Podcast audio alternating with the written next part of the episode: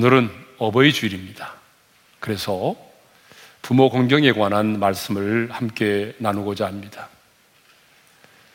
아, 우리 기독교는 어느 종교보다도 부모에 대한 효를 가르치고 부모 공경에 대한 가르침을 갖는 부모 공경을 굉장히 중요하게 여기는 그런 종교입니다. 하지만 세상의 사람들은요, 우리 기독교는 족보도 무시하고 부모도 모르는 불효의 종교라고 그렇게 오해를 하고 있습니다. 뭐 그렇게 생각하는 이유가 있죠. 그렇게 생각하는 첫 번째 이유는 예수를 믿는 사람들은 제사를 드리지 않고 추도 예배를 드리기 때문입니다. 그리고 무덤에 가서도 산소에 가서도 묵념만 하고 절하지 않기 때문이죠. 또 하나의 이유가 있습니다. 하나님을 아버지라고 부르기 때문입니다. 분명히 이 세상에 자신을 낳아주신 육신의 부모가 있음에도 불구하고 보이지 않는 하나님을 아버지라고 부르니 육신의 부모의 입장에서는 기분이 나쁠 수밖에 없는 것입니다. 그래서 이 세상의 사람들은 기독교는 부모도 모르는 불효의 종교요. 촌수도 족보도 무시하는 그런 종교라고 말을 합니다. 그러나 여러분, 우리 기독교만큼 효를 강조하는 종교는 없습니다. 하나님이 주신 이 열 가지 십계명 가운데 사람에 관한 첫 번째 계명이 부모를 공경하라입니다.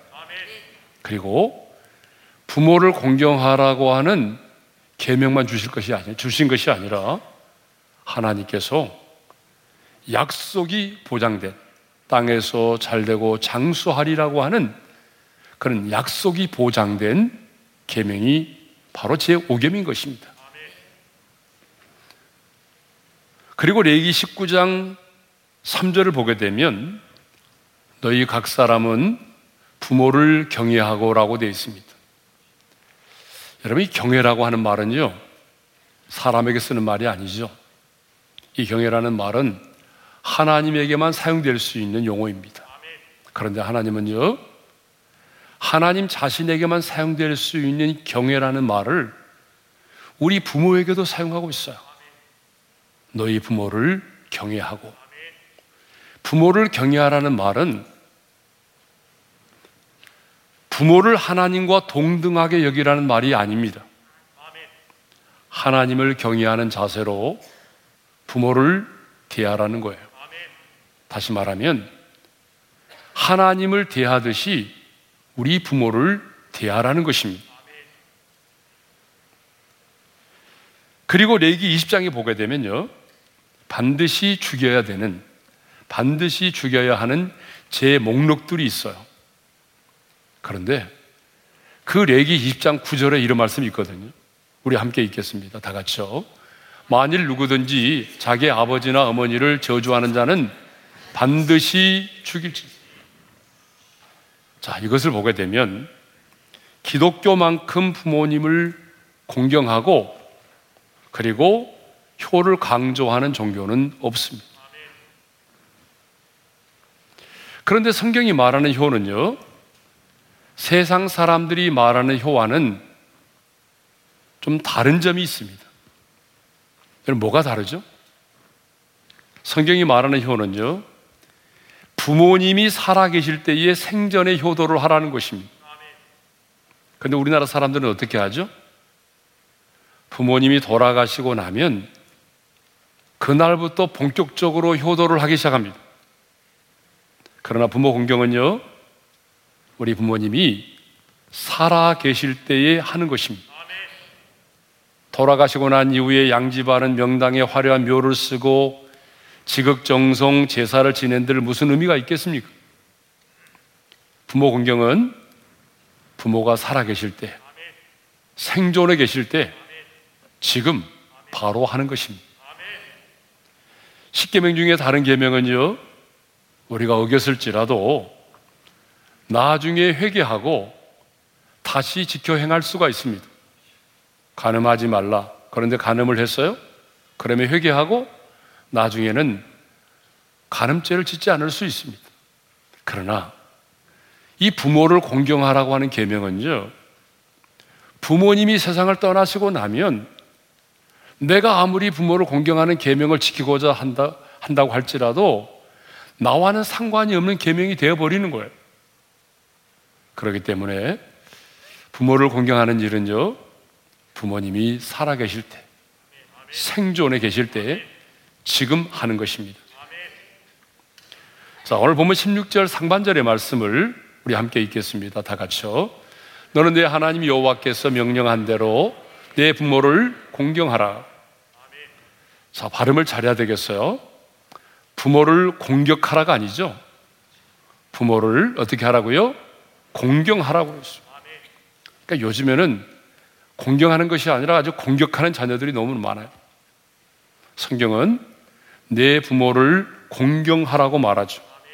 그러면 이 부모를 공경하라고 하는 말은 무슨 의미일까요? 자, 구약에서 부모를 공경하라고 할 때에 사용된 히브리어 단어가 카페드인데요. 이 카페드는 무겁다라고 하는 카바드라고 하는 말에서 왔어요. 무겁다는 말에서 왔어요. 그러니까 구약에서 부모를 공경하라고 하는 말은 부모를 가볍게 여기지 않고 아주 중요한 존재로 여기는 것을 말합니다. 자, 신약에서 공경하라고 하는 말은 헬라어로 티마오입니다. 티마오. 이 말의 뜻은요, 높이 평가하고 가치를 두며 존경하다라고 하는 뜻입니다.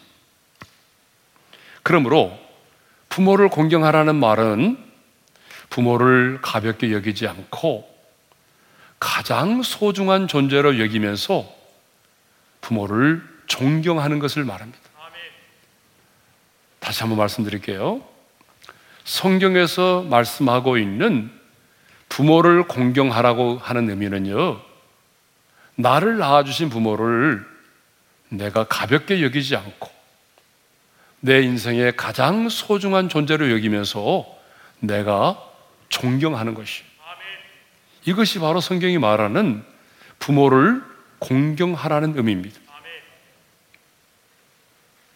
그런데 부모를 가볍게 여기고 무시하는 자녀들이 참 많은 것 같아요. 부모가 배우지 못했다는 그 이유만으로, 가진 것이 없다는 그 이유만으로, 부모가 시대에 뒤떨어졌다는 그 이유만으로, 부모가 나에게 해준 것이 무엇이 있느냐고 따지면서 부모를 가볍게 여기고 무시하는 자녀들이 많이 있습니다. 그런데 신명기 27장 16절을 보게 되면요. 이런 말씀이 있어요. 우리 함께 읽을까요? 시작. 그의 부모를 경홀히 여기는 자는 저주를 받을 것이라. 자, 부모를 경홀히 여기는 자는 저주를 받는다고 그랬죠? 근데 여기 경홀히 여기다라고 하는 히브리 단어의 뜻이 뭐냐 그러면요. 가볍게 여기다는 말입니다. 그러니까 부모를 가볍게 여기지 말라는 거예요. 다시 말씀드립니다. 부모를 공경하라고 하는 말의 의미는 부모를 가볍게 여기지 않고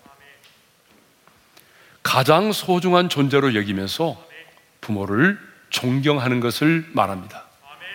그러면 왜 우리는 부모를 공경해야 할까요? 부모를 공경해야 되는 첫 번째 이유는요, 하나님이 나를 구원해 주셨기 때문입니다. 신명기 5장 15절의 말씀을 읽겠습니다. 다 같이요. 너는 기억하라. 내가 예굽 땅에서 종이 되었더니 내 하나님 여호와가 강한 손과 편팔로 거기서 너를 인도하여 내었나니 자 모세는요 부모를 공경하라고 하는 계명을 주시기 전에 먼저 뭐라고 말하냐면 너는 기억하라고 말해요. 그럼 무엇을 기억하라는 말입니까? 네 하나님 여호와가 예굽 땅 종되었던 곳에서 너를 인도하여 내었음을 기억하라는 말이죠. 그러니까 출애굽기 20장을 보게 되면요. 하나님께서 모세를 통해서 시내산에서 십계명을 주시는데 그 십계명을 주실 때에 주신 이유를 분명하게 이렇게 말씀하고 있어요. 자, 출애굽기 20장 2절의 말씀을 읽겠습니다. 다 같이요. 나는 너를 애굽 땅 종되었던 집에서 인도하여 낸 내 하나님 여호와니라. 왜 하나님께서 이스라엘 백성들에게 십계명을 주셨다고 말씀하십니까? 내가 너를 애굽 땅 종되었던 곳에서 인도하여 내었기 때문이라는 겁니다. 그러니까 여러분, 십계명은요. 구원의 조건으로 주신 것이 아니에요. 네가 이런 계명을 지키면 내가 너를 구원해 줄게 이게 아니거든요. 구원을 받았기 때문에 구원받은 백성이 되었기 때문에 내가 너희들에게 이 계명을 준다는 거예요. 그러니까 여러분 부모를 공경하라고 하는 이 계명 역시 하나님이 우리에게 구원의 조건으로 주신 것이 아닙니다. 그렇죠? 구원을 받은 백성이 되었으니 부모를 공경하며 살아야 한다는 말이에요. 그러니까 이 부모를 공경하라고 하는 이 말씀은요. 출애굽의 은혜를 경험한 자, 죄와 죽음에서 해방된 자에게 주시는 말씀입니다. 그러므로 우리는 구원의 은혜에 감격해서 감사하는 마음으로 부모를 공경해야 되는 것입니다. 부모를 공경해야 되는 여러 가지 이유가 있겠죠. 어떤 사람들은요, 부모님이 너무 치근히 여겨서 동정심 때문에 효도를 하는 사람이 있어요. 부모를 보게 되면 너무 불쌍히 여기는 마음이 생기는 거예요. 치근한 마음이 생기는 거예요. 네? 병들고 힘이 없는 부모를 치근히 여겨서 그 동정심 때문에 아, 앞으로 사시면 얼마나 사시겠나. 이런 어떤 치근한 마음 때문에 동정심을 가지고 효도를 하는 자녀도 있어요. 어떤 사람은요, 부모가 내게 주실 유산을 바라보면서 어떤 대가를 기대하면서 효도를 하는 자식이 있어요. 또 어떤 자녀는요, 율법적인 효도를 하는 사람이 있어요. 율법적인 효도가 뭐예요? 마음에는 사랑과 존경하는 마음이 없지만은 의무감 때문에 어쩔 수 없이 효도를 하는 사람이 있단 말이에요. 그런데 하나님의 사람인 저와 여러분은요, 우리 부모님이 불쌍해서 내가 효도하는 게 아니에요. 의무감 때문에 하는 것도 아니에요. 대가를 바라보고 하는 게 아니에요. 하나님이 나를 구원해 주셨기 때문에 하는 겁니다. 하나님이 나 같은 죄인을 구원해 주셨기 때문에 그 구원의 감격으로 나를 낳아주신 부모를 공경하는 겁니다. 사랑하는 성도 여러분, 정말 출애굽의 은혜를 경험하셨습니까? 정말 구원을 받으셨습니까? 그렇다면 그 구원의 감격 때문에 여러분의 부모를 공경할 수 있기를 바랍니다. 하나님은 오늘 내가 너를 구원하였으니 너는 내 부모를 공경하라고 말씀하십니다. 자, 우리가 부모를 공경해야 되는 두 번째 이유가 있습니다. 그것은 하나님의 명령이기 때문입니다.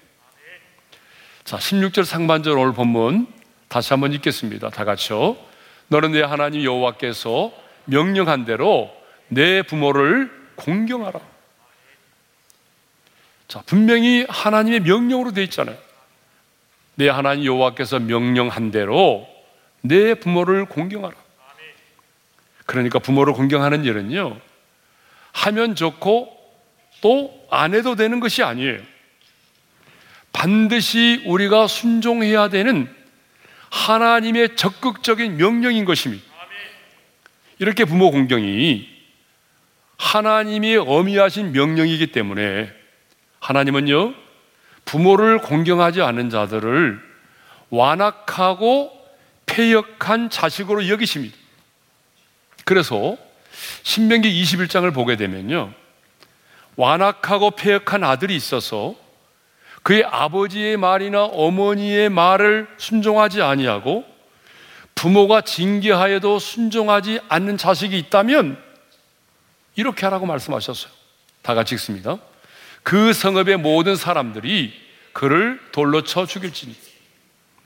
왜 하나님께서 이렇게 부모를 공경하지 않는 자식을 완악하고 폐역한 자식으로 여기십니까? 그것은 하나님이 어미하신 명령을 거역했기 때문입니다. 세 번째로, 여러분, 왜 우리가 부모를 공경해야 될까요? 그것은 부모님이 나를 낳으셨기 때문이에요. 잠언 23장 22절에 이런 말씀이 있어요. 다 같이요. 너를 낳은 아비에게 청종하고 내 늙은 어미를 경히 여기지 말지니.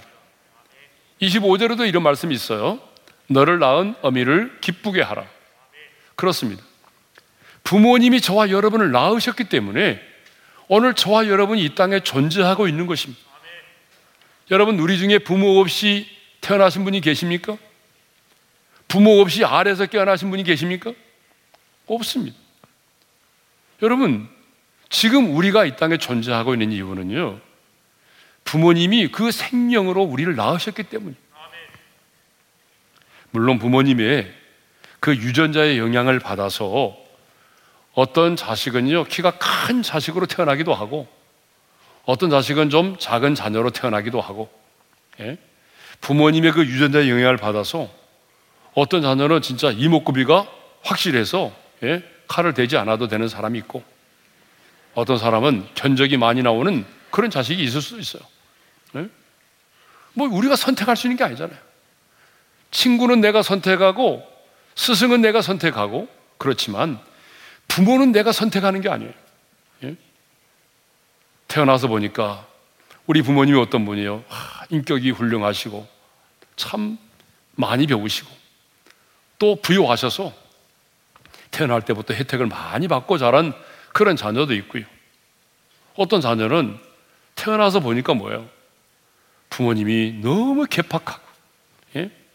어릴 때부터 막 폭력을 쓰고, 예? 그래서 어릴 때부터 맞고 자라고, 예? 생존의 문제에 어려움을 겪어야 되는 그런 자녀들도 있잖아요. 그래서 어머님 왜 날 낳으셨나요? 예? 자신의 신세를 한탄하는 그런 자식들도 없지 않아 있습니다. 그러나 여러분, 그 모든 것을 떠나서 내가 왜 부모를 공경해야 되느냐? 부모가 나를 낳았기 때문이라. 내가 어떤 상황 가운데 있든지 간에 지금 내 생명이 이 땅 가운데 존재하는 것은 부모님이 나를 낳으셨기 때문입니다. 그러니까 우리는 부모님이 나를 낳으셨다는 그 하나의 이유만으로도 나를 낳아주신 나의 생명이 이 땅에 있게 하신 그 부모님을 내가 공경해야 되는 것입니다. 자, 네 번째로는요, 왜 우리가 부모를 공경해야 되느냐? 그것은 부모를 공경하라고 하는 그 하나님의 계명이 우리에게 주신 가장 첫 계명이기 때문에 그렇습니다. 자, 첫째로 이 부모를 공경함이 거룩한 삶의 첫 계명이 된다는 것입니다. 거룩한 삶을 위한 첫 계명. 여러분 레기 19장을 보게 되면요. 거룩한 삶에 대하여 말씀하고 있어요. 우리가 뭐 고린도전서 13장 하게 되면 사랑장이라고 말하죠. 뭐 히브리서 11장 하게 되면 믿음장이라고 말하잖아요. 그런 것처럼 레기 19장 하게 되면 거룩한 삶을 다루고 있는 그런 장이에요. 그래서 레기 19장 2절에 이렇게 시작하죠. 읽겠습니다. 다 같이요. 너는 이스라엘 자손의 온 회중에게 말하여 이르라. 너희는 거룩하라. 이는 나 여호와 너희 하나님이 거룩함이니라. 모세는 이스라엘 백성들에게 너의 하나님이 거룩하신 분이시기 때문에 너희도 거룩한 삶을 살아야 한다라고 말씀하고 있어요. 그러면서 모세는 이스라엘 백성들이 삶의 현장에서 어떻게 거룩한 삶을 살아야 하는지에 대해서 아주 구체적으로 말씀하고 있습니다. 그래서 레기 19장을 보게 되면 가난한 사람들과 거류민들, 나그네들, 예국에서 온 나그네들을 위해서 곡식을 거둘 때도 곡식을 다 거두지 말고 그 곡식과 포도 열매를 남겨두라고 말해요. 뿐만 아니라 도둑질하지 말라고 말해요. 내 이웃을 억압하거나 착취하지 말라고 말해요. 기먹은 자를 저주하지 말라고 말해요. 장애인을 저주하지 말라는 거죠. 재판을 행할 때 불의를 행하지 말라고 말해요. 아주 이렇게 아주 다양하게 우리가 어떻게 삶의 현장에서 거룩한 삶을 살아야 할지에 대해서 말씀을 하고 있습니다. 그런데요, 이렇게 거룩한 삶에 대하여 말씀하시면서 가장 먼저 너희 각 사람은 부모를 경외하고라고 말합니다. 거룩한 삶은 우리의 삶의 현장 속에서 이루어져야 되는데 그 거룩한 삶의 출발점, 그 거룩한 삶을 위한 첫 계명이 뭐라는 거죠? 부모를 공경하라는 것입니다. 부모를 경외하라는 것입니다. 그러니까 부모를 경외하는 것이 거룩한 삶의 뭐가 되는 거죠? 첫 출발점이 된다는 것입니다. 그러니까 이 말은 다른 말로 말하면요.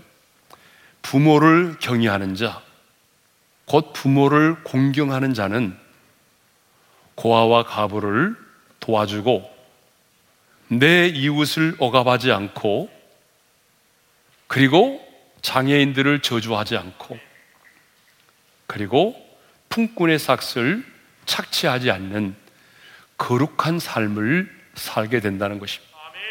그러니까 우리의 거룩한 삶의 출발점이 어디예요? 바로 부모를 공경하는 것입니다. 부모를 경외하는 것입니다.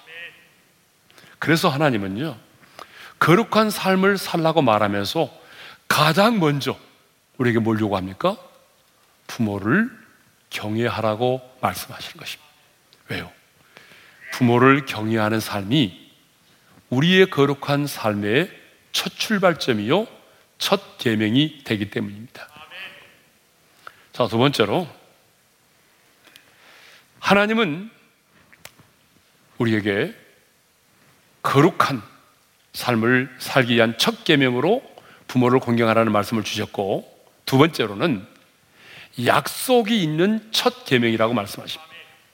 그러니까 부모를 공경하는 것은요 거룩한 삶을 위한 첫 계명일 뿐만 아니라 우리가 잘 아는 것처럼 약속이 있는 첫 계명이라는 거죠. 하나님께서요 이스라엘 백성들을 애굽에서 구원해 내셨습니다. 그리고 신의 산에서 그들과 언약을 맺으셨고요. 그리고 그들에게 열 가지 계명을 주셨습니다. 우리 잘 아는 것처럼 하나님이 우리 인간에게 주신 십계명은 크게 우리가 두 가지로 구분할 수 있습니다. 그러니까 첫째는 1계명부터 4계명까지인데요. 하나님과 관계된 계명입니다. 두 번째로는 5계명부터 10계명까지인데 사람과 관련된 계명이에요. 그러니까 1계명부터 4계명까지는 하나님과 관련된 계명이고 5계명부터 10계명까지는요. 우리 사람과 관련된 계명입니다. 그런데 사람과 관련된 첫 번째 계명 그 5계명이 뭐예요? 부모를 공경하라입니다. 그러면 왜 부모를 공경하라고 하는 계명이 사람과의 관계에 있어서 첫 계명으로 하나님은 주셨을까요? 가늠하지 말라는 말이 첫 계명이 될 수도 있잖아요. 도둑질하지 말라는 말씀이 첫 계명이 될 수도 있잖아요. 그런데 왜 하나님은 사람과의 관계에 대한 첫 번째 계명으로 부모를 공경하라는 계명을 주셨을까요? 그것은요. 우리가 거룩한 삶을 이야기할 때도 말씀드렸듯이 부모를 공경하는 자가 타인의 생명도 소중히 여겨서 살인을 하지 않게 되고 부모를 공경하는 자가 다른 사람의 소유도 소중하게 생각해서 도둑질도 하지 않게 되고 부모를 공경하는 자가 다른 사람의 순결도 소중히 여겨서 가늠도 하지 않게 되기 때문입니다. 그래서 사도 바울은요, 예배서 6장 2절에서 이렇게 말하죠. 다 같이요. 내 아버지와 어머니를 공경하라. 이것은 약속이 있는 첫 계명입니다. 그러니까 부모를 공경하라고 하는 계명은요. 사람과의 관계에 대한 첫 번째 계명일 뿐만 아니라 약속이 주어진 계명이라는 것입니다. 십계명은요 보상을 약속하는 계명이 아닙니다. 그렇죠? 내가 이 계명을 지키면 내가 너에게 이러한 보상을 해줄게 라는 말씀이 없어요. 그렇죠? 부모를 공경하라고 하는 이 계명 위에는요 어떤 계명에도 보상이나 대가를 말씀하고 있지 않아요. 여러분 첫 번째 계명이 뭐죠? 1계명이? 1계명 이거 아니에요? 너는 나 외에는 다른 신들을 내게 두지 말라는 말씀이잖아요.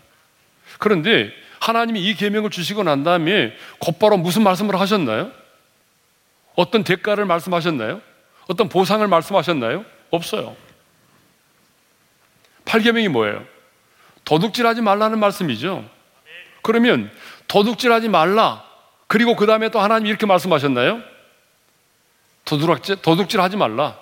그러면 내가 너의 부족함을 채워주리라. 이렇게 말씀하지 않았어요. 어떤 계명에도 하나님께서 어떤 보상과 대가를 말씀하지 않았어요. 그런데 유일하게 10계명 가운데 5계명 사람에 관한 첫 번째 계명 부모를 공경하라는 계명을 주실 때는요. 하나님이 우리에게 분명하게 하나님의 이름을 걸고 약속을 하신 게 있어요. 복을 약속하셨어요. 예? 그 복이 뭐죠? 오늘 보면 16절 하반절을 읽겠어요. 다 같이요. 그리하면 내 하나님 여호와가 내게 준 땅에서 내 생명이 길고 복을 누리리라. 예배서 6장 3절에도 이런 말씀이 있죠. 다 같이요. 이로써 내가 잘 되고 땅에서 장수하리라. 땅에서 장수하고 잘 되는 복을 누리게 해 주시겠다는 거죠. 땅에서의 잘됨과 장수의 축복을 하나님이 약속하셨어요.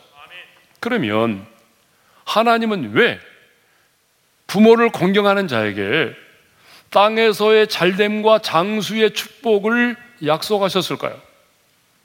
두 가지 이유 때문에 그렇습니다. 그 첫 번째는요, 이 복이 가장 절실하고 가장 땅에서 필요했던 복이었기 때문에 그래요. 자, 요즘같이 백세 장수 시대를 살아가는 현대인들에게는요, 뭐 이 약속된 복이 그렇게 마음에 크게 감동으로 다가오지 않아요. 뭐 그러지 않아도 내가 뭐 백살까지 살 수 있을 텐데 뭘. 별로 마음에 와닿지 않아요. 그렇죠? 예. 그러나 하나님께서 이 십계명을 모세를 통해서 그 시대 사람들에게 주실 때는요. 그 시대의 사람들에게는 이 땅에서 잘 되고 장수하는 이 복이 그들에게는 너무나 절실했고 그리고 너무나 가장 바랬던 축복이에요. 자, 지금 그들은요. 430년 동안에 애굽에서의 종살이를 마치고 하나님이 약속하신 땅, 그 약속의 땅 가나안을 향하여 나아가고 있습니다. 하지만 그들이 가장 먼저 맞닥뜨린 곳은 어디예요? 약속의 땅 가나안이 아니었어요. 그들이 맞닥뜨린 곳은 바로 광야였습니다. 인간이 스스로 생존할 수 없는 광야를 만나게 하신 거죠. 여러분, 광야는 위험한 곳입니다. 광야는 농사도 지을 수 없는 곳이에요. 광야는요, 물도 없는 곳이에요. 또, 낮과 밤의 기온 차이가 심해서 누구도 이 뜨거움과 추위를 견뎌낼 수가 없습니다. 전염병이 한 번 딱 창궐하면 여러분 누구도 도망갈 수 없고 그, 그 광야에서 한순간에 죽을 수밖에 없습니다. 지금 광야를 거닐고 있는 그러한 이스라엘 백성들 그들에게는 가장 절실히 필요했던 게 뭡니까? 이 땅에서의 잘됨과 장수의 축복이었습니다. 그런데 하나님이 그들에게 말씀하십니다. 너희가 부모를 공경하면 이 광야의 인생길에서 부모를 공경하면 내가 내게 준 땅에서 내 생명이 길고 복을 누리게 되리라. 지금만이 아니라 너희가 약속의 땅 가나안 땅에 들어가서도 부모를 공경하면 너희가 그 땅에서 생명이 길고 복을 누리게 되리라고 말씀하셨던 것입니다. 광야의 인생길을 거닐던 이 이스라엘 백성들에게는 이것만큼 간절히 절실히 원했고 바랬던 축복이 없었습니다. 그런데요. 그러면 이 축복은 그 시대 사람들에게만 필요한 것입니까? 아니에요. 하나님께서 부모를 공경하는 자에게 약속하신 땅에서의 잘됨과 장수의 축복은 그 시대를 살았던 사람들에게만 해당되는 복이 아닙니다. 오늘 이 시대를 살아가는 저와 여러분들에게도 약속된 축복인 것입니다. 지금도 많은 경우에 부모를 공경하는 자녀들이 복의 복을 받아 누리며 살아갑니다. 물론 장수가 반드시 다 축복은 아닙니다. 가난하고 병든 채 오래 살게 되면 그것은 축복이 아니라 고통일 수 있습니다. 그러므로 여기서 말하는 장수는요, 평안을 누리며 오래 사는 것을 의미합니다. 또 부모를 공경하는 자녀들 가운데도 일찍 하나님의 부르심을 받는 경우도 있어요. 우리들 주변을 보게 되면 정말 부모를 공경하는 자식인데 부모보다 더 빨리 하나님의 부르심을 받는 경우도 없지 않아 있어요. 또한 부모를 공경하는 삶이 공경하는 사람이 고난과 고통 가운데 인생을 사는 사람도 없지 않아 있습니다. 특별하신 하나님의 섭리와 경륜을 따라서 그렇게 일찍 부르심을 받는 사람도 있고 부모를 공경하지만 고난 가운데 인생을 사는 사람도 없지 않아 있습니다. 그러나 보편적으로 많은 경우에 부모를 공경하는 자들이 이 약속된 복을 받아 누리며 삽니다. 여러분 예수님의 제자들 가운데도요. 누가 가장 먼저 오래 살, 오랫동안 살았습니까? 예수님이 십자가에 달려 죽으실 때에 예수님께로부터 육신의 어머니 마리아를 맡았던 그 요한이 가장 오래 살았습니다. 성경에도 보게 되면 아버지 다윗을 거역하고 아버지의 후궁들을 욕보이며 아버지를 반역했던 이 다윗의 아들 압살롬은요 젊은 나이에 비참하게 아버지보다 먼저 전사를 하고 말았습니다. 아버지 엘리 제사장의 말을 무시했던 엘리 제사장의 두 아들 홈리와 비누아스도 역시 전쟁에서 한날 한시에 비참하게 죽고 말았습니다. 노아의 세 아들인 샘과 함과 야벳을 보십시오. 노아가요. 하루는 포도주를 너무 많이 마셔가지고 자신의 장막 안에서 벌거벗은 채로 그냥 누워서 잠이 들었습니다. 그런데 그 아버지의 모습을 누가 먼저 보았죠? 함이라는 아들이 보았어요. 함이라는 아들은요, 아버지의 그 모습을 보고 난 다음에 밖으로 나가서 사람들에게 아버지의 그러한 추한 모습을 소문을 냈어요. 아버지의 부끄러움을 드러냈어요. 아버지의 인격과 명예를 무시하고 밖으로 나가서 아버지의 그 안 좋은 소문을 내었어요. 그런데 샘과 야벳은 어떻게 했나요? 뒷걸음질 치고 들어가서 그 아버지의 옷을 덮어주었어요. 아버지의 허물을 덮어주었어요. 아버지의 수치를 가려주었어요. 그런데 어떻게 되었습니까? 아버지의 수치를 드러내므로 부모를 공경하지 않았던 이 함은요, 자신은 물론이고 자녀인 가난마저도 종들의 종이 되는 저주를 받았어요. 아버지의 허물을 감추어 줬고 아버지를 공경했던 이 셈은 자신의 혈통을 통해서 메시아가 오게 되는 복을 받았고 야벳은 창대케 되는 복을 받았습니다. 이렇게 부모를 공경하는 자에게는요, 땅에서의 잘됨과 장수의 축복이 주어지는 것입니다. 하나님은 또 왜 이 땅에서의 잘됨과 장수의 축복을 허락하셨을까요? 그 두 번째 이유는요, 부모 공경이 쉽지 않기 때문입니다. 다른 계명과는 달리 부모를 공경하는 계명은 말은 쉽죠. 그러나 실제로 어렵습니다. 살인하지 말라, 가늠하지 말라, 도둑질하지 말라, 내 이웃의 집을 탐내지 말라. 여러분, 이거는요, 내가 마음만 굳게 먹으면 할 수 있어요. 그런데 부모를 공경하며 사는 일은요, 쉽지 않아요. 사실 우리 부모님 중에도 공경이 쉽지 않은 분들이 많이 계시거든요. 막무가내인 부모님도 계시잖아요. 감정 조절이 안 돼가지고 일단 소리부터 지르고 물건부터 집어 던지는 그런 부모님도 계시잖아요.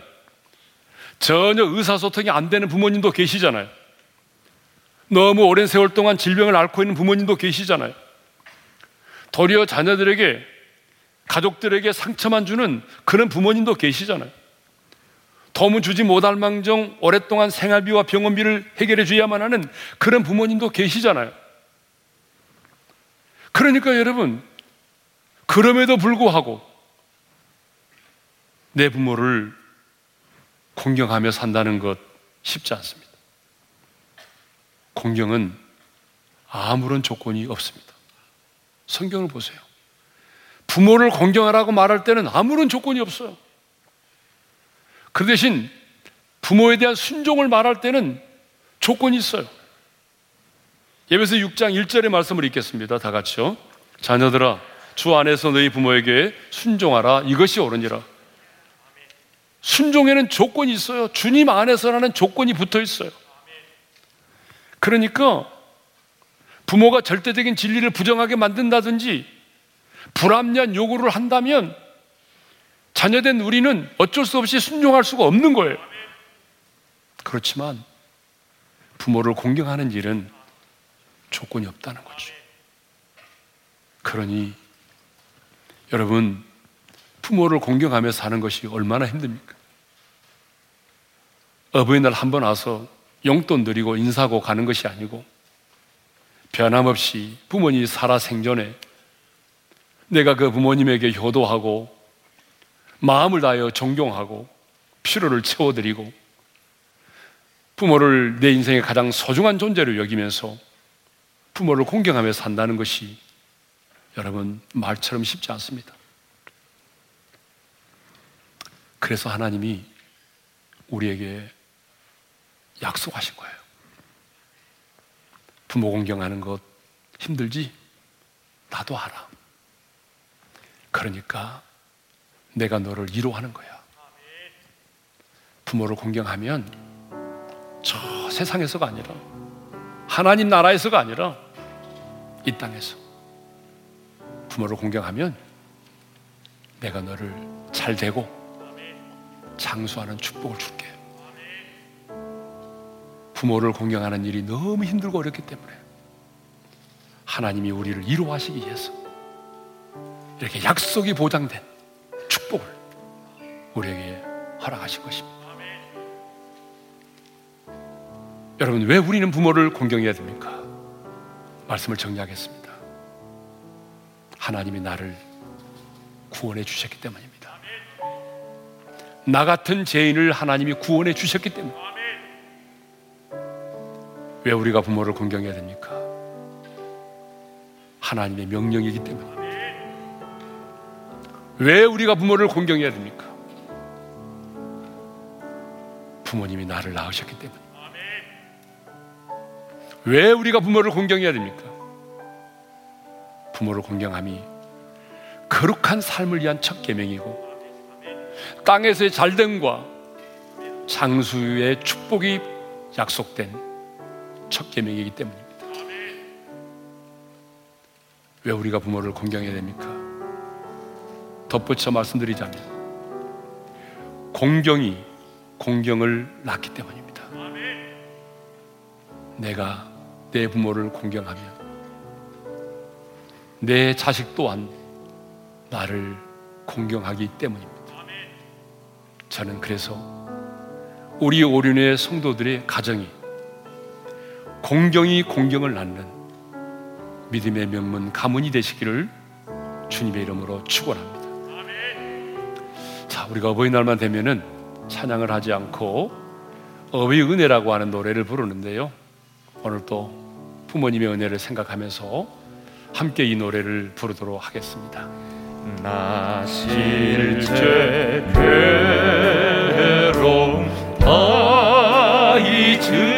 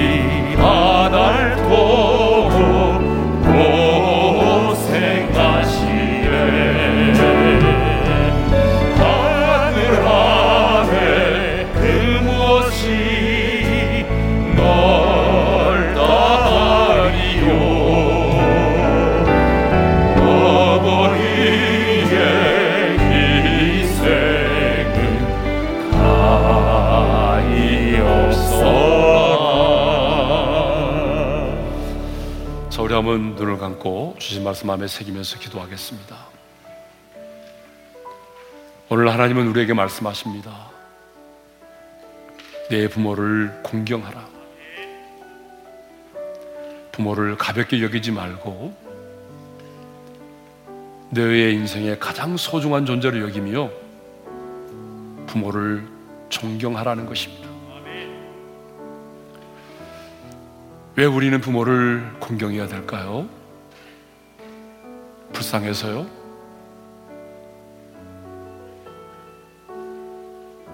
아니요, 불쌍해서가 아니에요. 부모님이 내게 주신 유산을 바라보기 때문에요? 아니에요. 대가를 바라서가 아니에요. 주님이 나를 구원하셨기 때문입니다.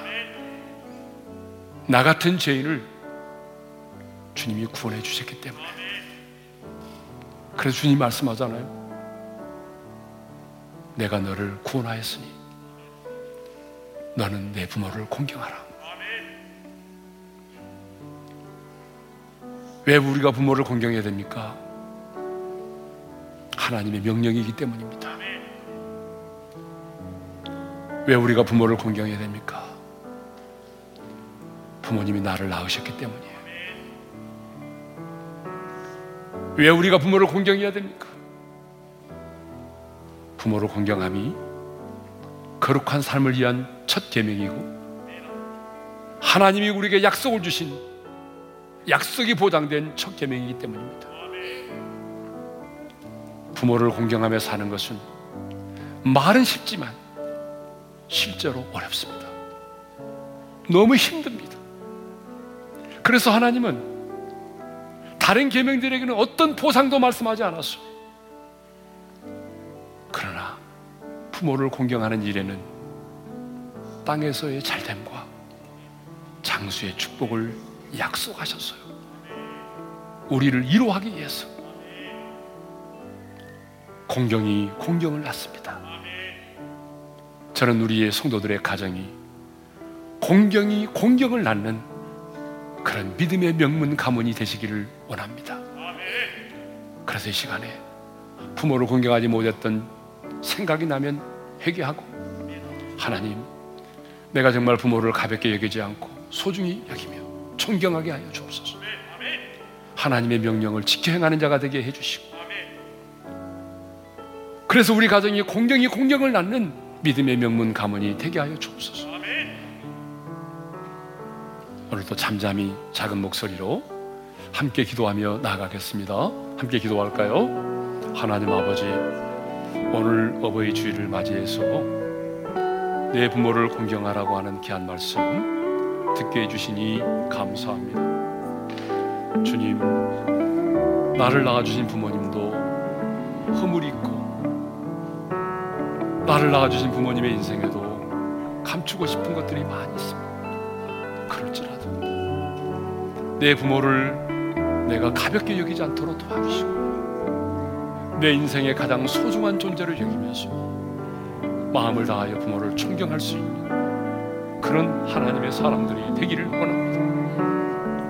주님, 우리 부모님이 불쌍해서가 아니라 의무감 때문이가 아니라 주님이 나 같은 죄인을 구원해 주셨기 때문에 그 구원의 은혜에 감격해서 나의 부모를 마음을 다하여 공경할 수 있도록 도와주십시오.